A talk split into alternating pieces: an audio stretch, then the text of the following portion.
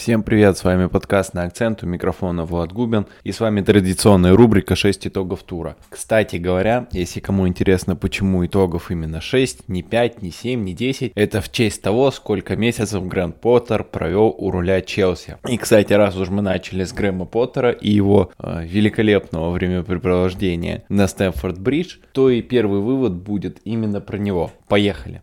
И гол! Феноменальный! Руководство Челси не разбирается в футболе. Пожалуй, сейчас об этом можно заявить уже э, официально, с полным пониманием того, что действительно происходит в клубе. И да, э, возможно, многие фанаты Челси со мной не согласятся, но я продолжу защищать Грэма Поттера. Даже несмотря на 11 место в чемпионате, несмотря на то, что результаты были действительно плохи, на то, что поражение, э, положение команды в таблице ухудшалось, Грэма Поттера я все равно продолжу защищать. Почему?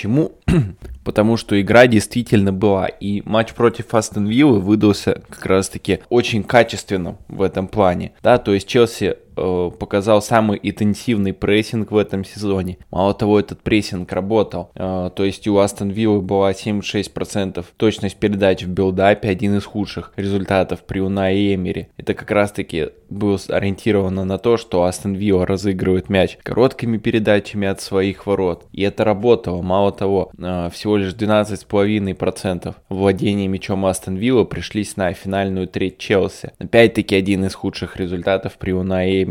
То есть у бирмингемцев были серьезные проблемы с тем, чтобы просто довести мяч до финальной трети. Были интересные идеи и в позиционной атаке. Это э, резкие смены фланга, диагонали за спину. В конце концов, э, итоговый XG этого матча у синих говорит сам за себя. Некоторые порталы приводят данные там от 2,2 до 2,5. Ну, короче, говорят, Челси должен был забивать прилично. В это же время у Астон Виллы по всем, по данным всех порталов, везде меньше единички по expected goals. В итоге Астон Вилла побеждает 2-0. Был ли Челси хорош? Безусловно, Челси был хорош. Был ли Челси хорош благодаря тому, как команду к этому матчу подготовил тренер? Да, безусловно, это так и было. Виноват ли тренер в том, что команда не добыла результат? Ну, я не знаю. Можно ли винить тренера в том, что Мудрик не забивает два выхода один в один? Можно ли винить тренера в том, что Кукурелья идет туда, где он не должен быть, потому что Кулибали уже берет, взял на себя Оли Уоткинса, и задача Кукурели только страховать его. Но Кукурели идет на мяч, зачем-то играет его, по итогу получается, что скидывает мяч прямо на ход Уоткинсу, и Уоткинс забивает. Так еще и Кепа не, в непонятной полупозиции оказался. Виноват ли в этом тренер? Я не знаю, как можно вот в таких вещах винить Грэма Поттера. Ведь это система у Челси. Да, если посмотреть с 1 января до допустим, на таблицу премьер-лиги по expected points, то Челси там на четвертом месте. Позади Манчестер Сити, Арсенала, но это естественно. И позади Брайтона, бывшей команды как раз Грэма Поттера.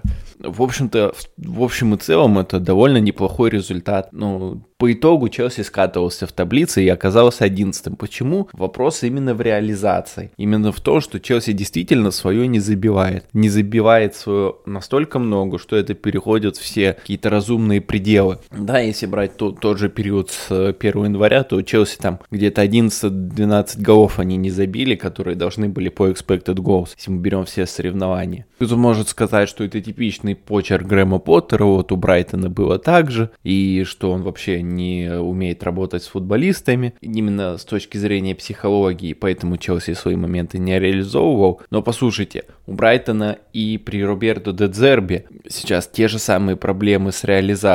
Но сможет ли кто-то сказать, что вот у нынешнего Брайтона есть какие-то проблемы с психологией? Я очень в этом сомневаюсь. Вместе с тем, берем, да, последний матч Брайтона вот в этом туре, э, матч с Брэнфордом. 3-3 сыграли. А какой XG? 4,5 у Брайтона и 1,7 у Брентфорда. Итоговый счет 3-3. И у Брайтона такое случается постоянно. Совсем недавно игра с Фулхэмом была, по-моему, в позапрошлом туре, два тура назад, когда Брайтон создал почти на 3 по expected goals, а в итоге проиграл 1-0, если не ошибаюсь. Опять-таки, что у Брайтона проблемы какие-то с психологией? Нет. Все действительно упирается именно в качество исполнителей. Да, у Брайтона действительно нет топового нападающего. Недавно недавно только начал в старте появляться Фергюсон, да и то он еще молод и зелен, а про Уэлбика вы сами знаете. У Челси нападающего нет вообще. Здесь, кстати, вопросы к руководству, почему за последние два трансферных окна были потрачены какие-то баснословные деньги, а у команды до сих пор нет классного центр-форварда, номинального опорника, да, ну, Канте не берем в расчет, он постоянно травмирован, и достойного первого номера на позицию вратаря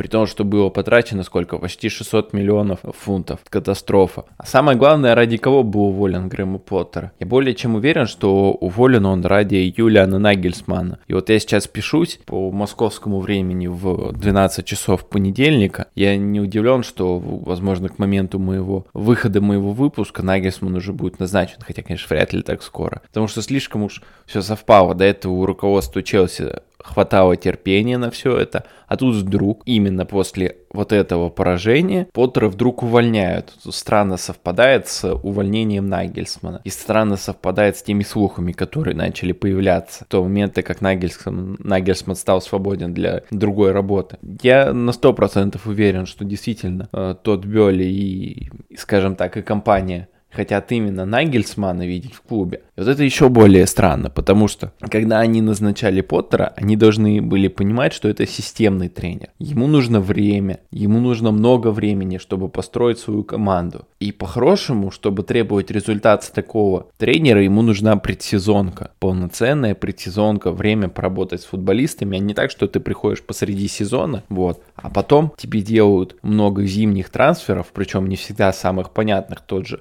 Мудрик, я до сих пор не понимаю, за что заплатили такие деньги. Возможно, никогда не пойму. Как бы это не вина э, Мудрика, но тем не менее. Разве Поттер виноват, что за такие деньги покупают футболистов, а потом его же тыкают, что вот якобы такие дорогие игроки, а ты не можешь ничего сделать. Но он не виноват, что Челси явно переплачивает. И мало того, умные люди давно бы уже узнали, что на самом деле есть очень хорошие исследования, глубокие, которые затрагивают ну, больше десятилетия, да? Так вот, смотрел такие исследования именно по зимним трансферам премьер-лиги. Так вот, общий итог того, что зимние трансферы не дают никакого результата в оставшейся части сезона. За редким-редким исключением, когда эффект от них может быть минимальным. Да, можно вспомнить там удачные зимние покупки, там Вержил Ван Дейк, Бруно Фернандеш, но это такие редкие исключения, что даже смотреть на них не стоит. Обычно все зимние трансферы в оставшейся части сезона не дают никакого результата, никакого усиления. Поэтому, да, тыкать Поттера, то, что вот тебе же купили, ну это как минимум глупо, потому что статистика, углубленная статистика, изучающая все клубы премьер-лиги на,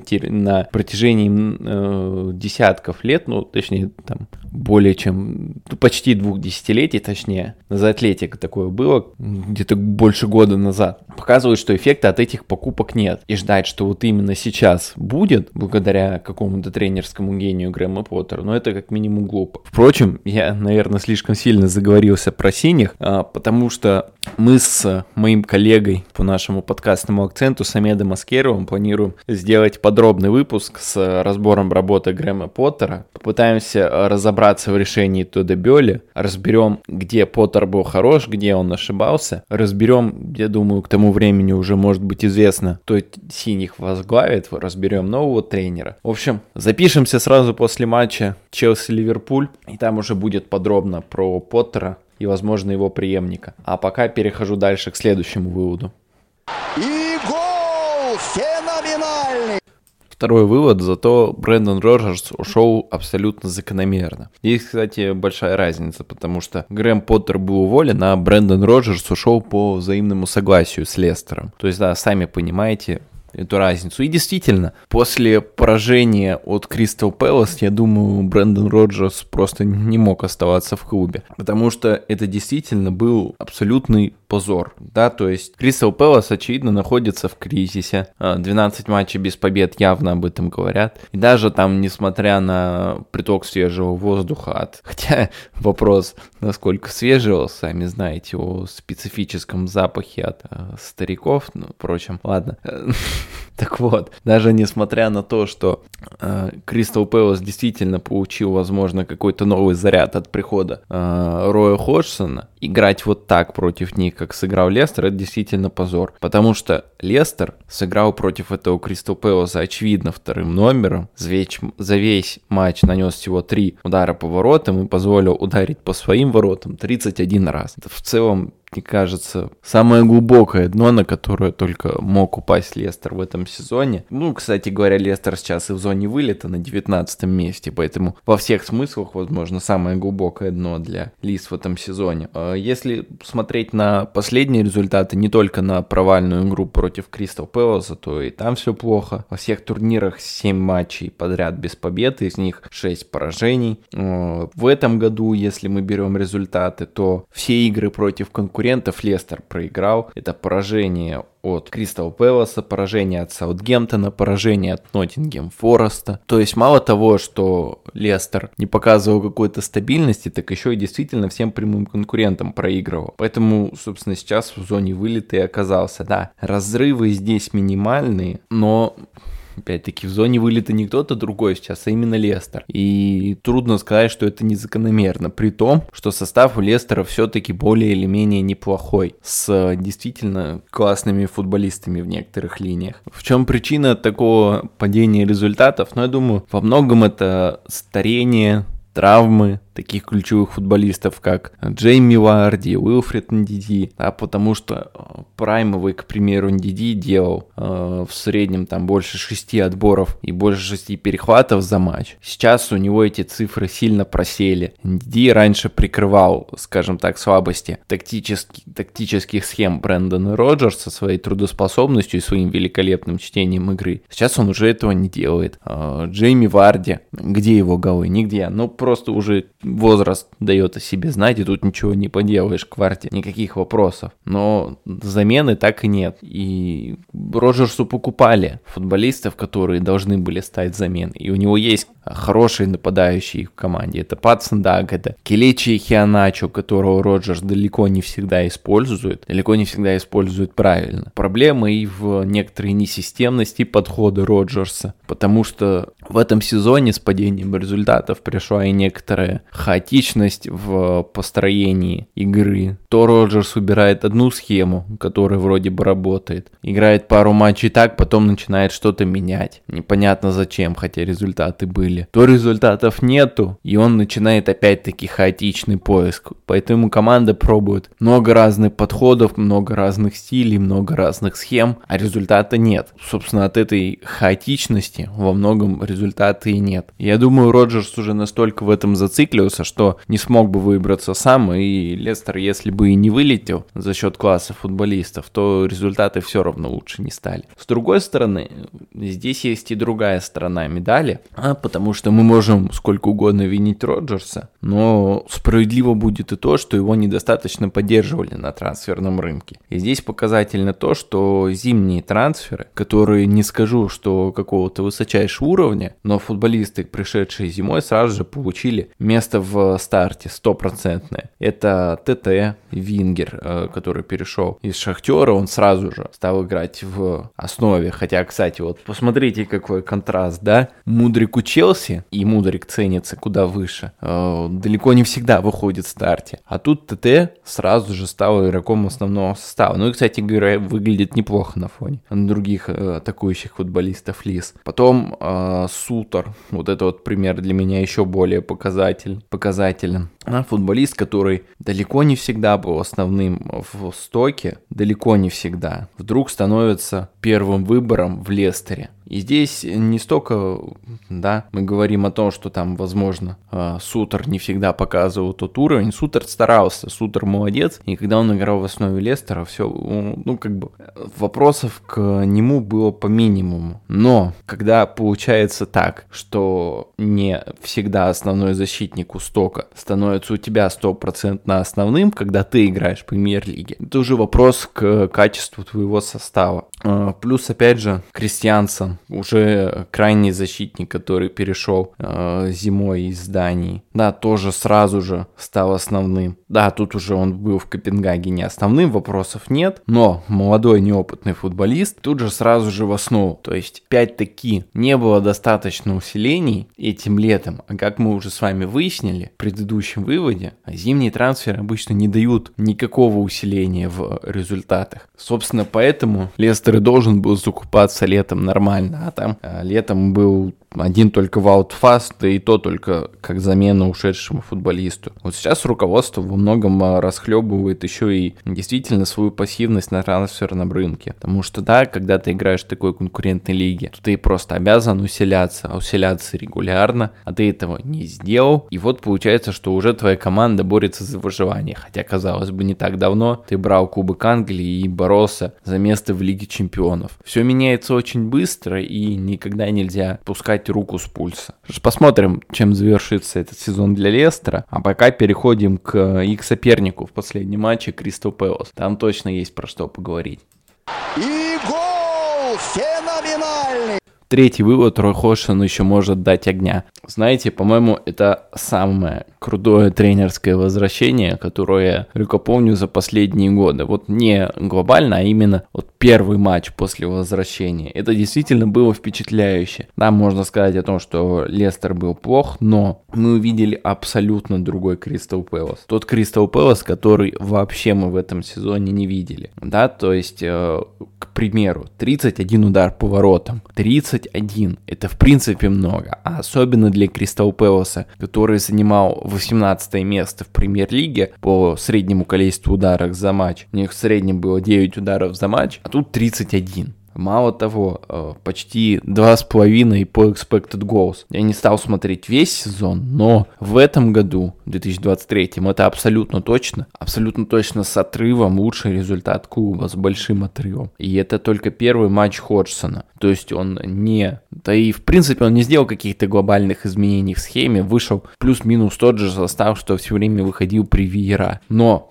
просто другие э, инструкции, больше смелости, больше прессинга, больше желания, больше движений. И, пожалуйста, вот на что способен этот Кристал Пэлас, у которого действительно много классных исполнителей в атаке. И когда ты говоришь этим исполнителям атаковать, они, оказывается, могут атаковать и успешно делают это. А Патрик э, Вейра, вероятно, как-то слишком сильно загрустил в этом Кристал Пэласе. Потому что, ну, во-первых, 12-матчевая серия без э, побед, это понятно. Но и сам футбол был довольно печальным. Ощущение было, что э, чем дальше, тем Кристал Пэлас больше, больше прижимается к своим воротам, больше и делает акцент на оборону и вообще забывает атаковать. Вообще забывает, что это нужно. Отсюда и мини минимальные проценты владения, и отсутствие забитых голов. А тут друг просто пришел старина Рой Ходжсон, напомнил команде, как нужно атаковать, и вот оно, пожалуйста. На самом деле, во многом приятно за Роя, потому что до этого казалось, что его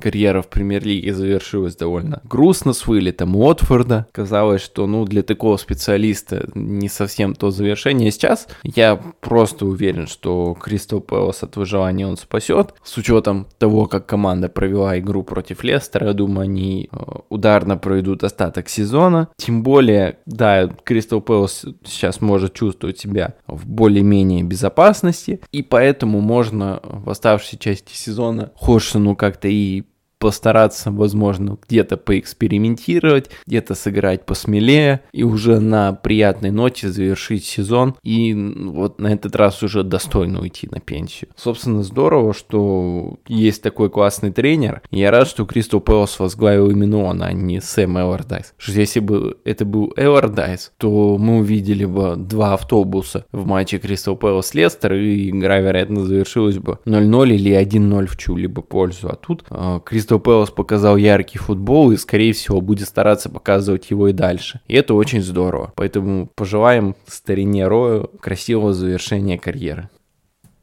И гол феноменальный!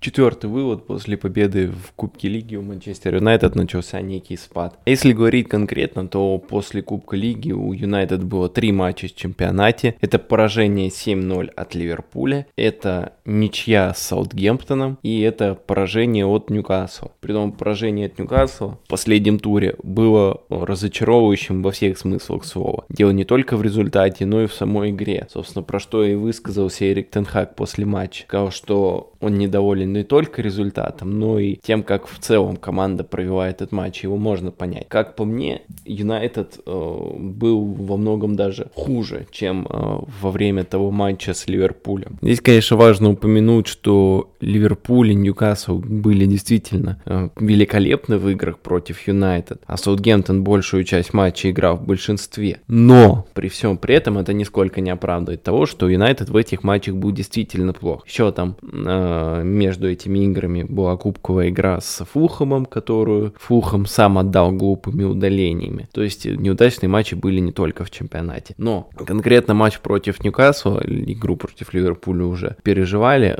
я думаю, стоит выделить. Потому что Ньюкасл творил абсолютно что хотел. А, по expected goals, там разные порталы приводят данные от 2,8 а, до даже 3,8. То есть Ньюкасл наиграл действительно там на 3-4 гола. Просто реализация очень сильно подвела. И Юнайтед повезло, что они не получили еще один позорный разгром. А сейчас они его заслужили, возможно, даже больше, чем против Ливерпуля и Брентфорда. Прессинг э, Ньюкасла работал просто идеально, потому что всего 15% э, владения Манчестер Юнайтед пришлось на финальную треть сорок. Это один из худших результатов Манчестер Юнайтед в этом сезоне. Не совсем худший, но один из худших точно. Тенхак просто не знал, как выйти из-под прессинга. Изначально он пробовал длинные передачи на Вегоста и Мактомине, но футболисты Ньюкасла забирали весь верх. Потом он пробовал а, через структуру 3-2 выходить из-под прессинга, но опять-таки не работало, не хватало движения футболистов, не хватало их универсальности. Тут опять-таки вопрос к качеству состава, но вместе с тем Юнайтед был действительно очень плох. А, верх, потому что в э, штрафной Манчестер Юнайтед Ньюкасл забрал абсолютно весь. Просто, скажем так, некоторая пассивность футболистов. Создается ощущение, что вот та победа в Кубке Лиги, она, возможно, как-то немного скружила голову футболистам, и они как будто несколько расслабились. Потому что вот такую плохую игру нельзя списывать полностью на отсутствие Казимиру. Да, конечно, э, играя в бразилец, наверняка было бы лучше, если бы он, конечно, очередное удаление не схлопотал бы. Но вместе с тем, Юнайтед был действительно плохо абсолютно во всем. Потому что с точки зрения позиционной атаки, при таком организованном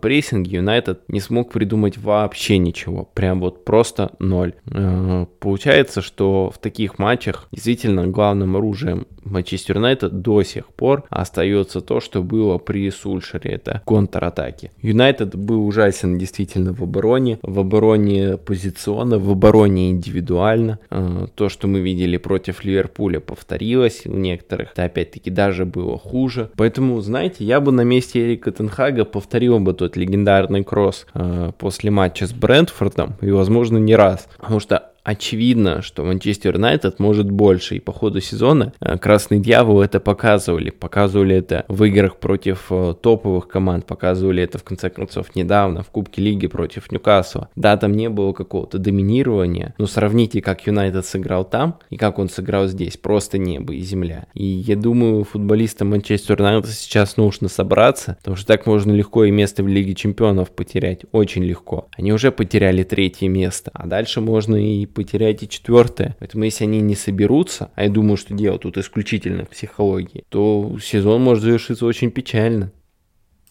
И гол феноменальный!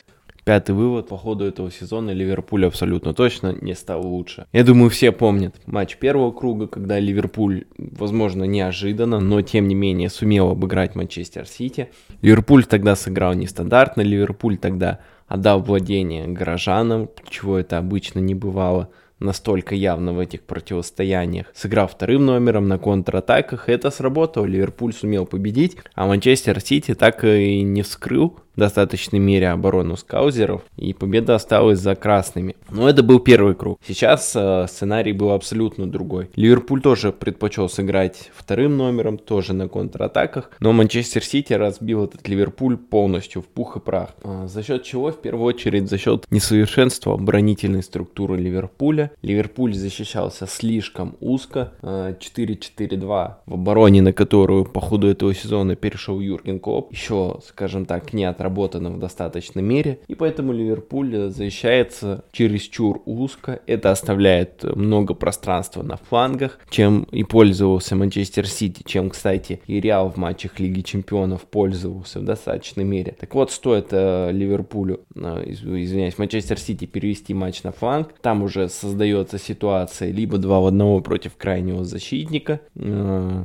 либо Вингер Сити остается один на большом пространстве, из-за этого выдергиваются футболисты с центра поля Ливерпуля, и пространство уже образуется именно в центре поля скаузеров, куда в дальнейшем и идет передача, да, где уже свободный там Гюндаган, свободный Дебрёйне или кто-либо другой, э, или Хулиан Альварес э, получают мяч и уже отдают обостряющие передачи. Для Сити получилось, возможно, даже слишком легко. Они очень уверенно разбивали оборонительную структуру Ливерпуля, с учетом того, что индивидуально многие футболисты скаузеров были плохи. Это вопрос центральным полузащитникам, к Тренту, который в обороне был просто ужасен, к Ван Дейку тому же, потому что в защите Ливерпуль и близко не так надежен, и к лидеру обороны вопросы есть априори, тем более по этому матчу. Ливерпуль не смог придумать, чем ответить на нестандартные ходы Манчестер Сити, когда гол глубоко для розыгрышей опускались Гюндаган, Де Брюйне, Альварес. Э,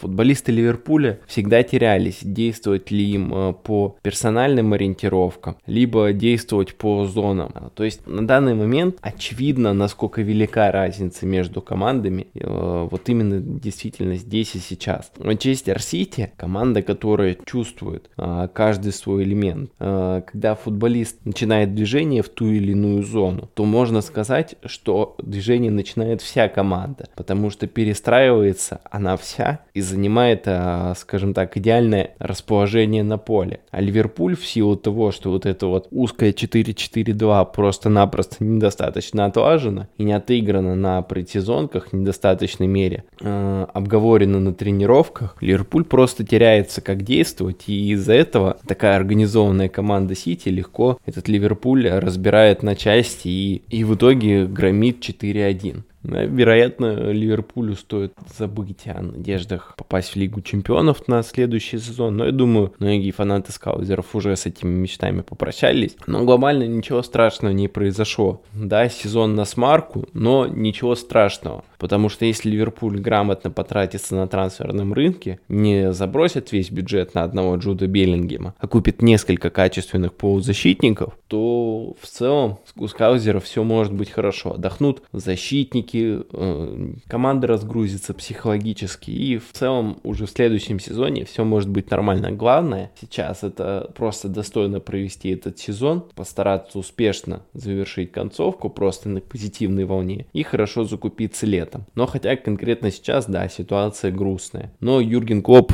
за время работы в Ливерпуле доказывал, что может справляться с, любим, с любыми сложностями, поэтому даже несмотря на то, как сейчас все грустно, думать о каком-то там увольнении или еще о чем-либо таком просто не имеет смысла. И гол! Феноменальный!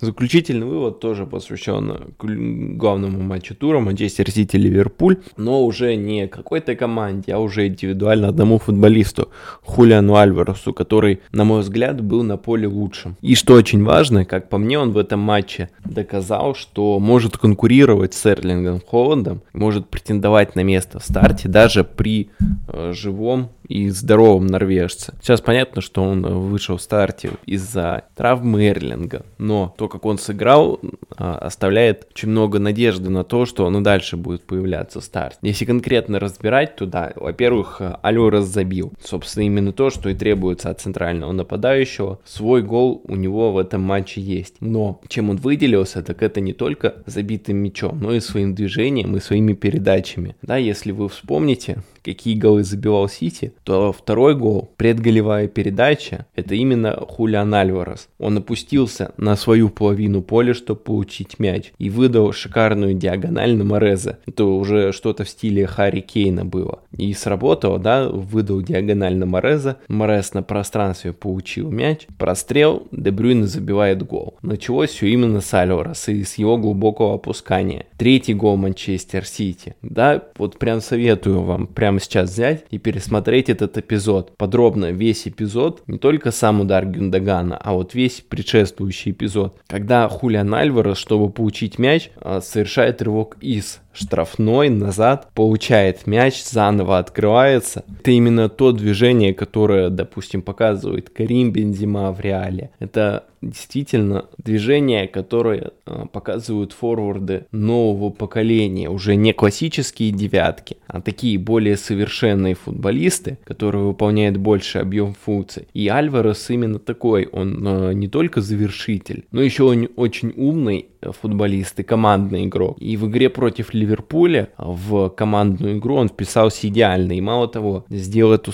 ту самую командную игру даже лучше. А у Эрлинга таких матчей не было. Да, э, по ходу сезона все становится лучше. И были такие матчи, как, например, игра с Брайтоном, где глубокие э, опускания Холланда в итоге дали свой результат. Но все равно Эрлинг пока в общем и целом остается немного в стороне от комбинационного футбола горожан. Тут вопросы есть и к партнерам, которые далеко не всегда на него пасуют, но вопросы и к динамике самого Холланда, который все-таки более, куда более статичный форвард, чем Альварес. Поэтому под разные матчи, под разные задачи Пеп может выпускать разных форвардов. И здесь Альварес, как и своими выступлениями на чемпионате мира, доказал, что он действительно высококлассный футболист и в целом способен э, брать на себя роль основного нападающего в Манчестер Сити и успешно выступать на этой позиции. Что ж, на этом все. Спасибо, что дослушали. Спасибо, что с нами. Делитесь мнениями, ставьте лайки. Всем спасибо. До новых встреч.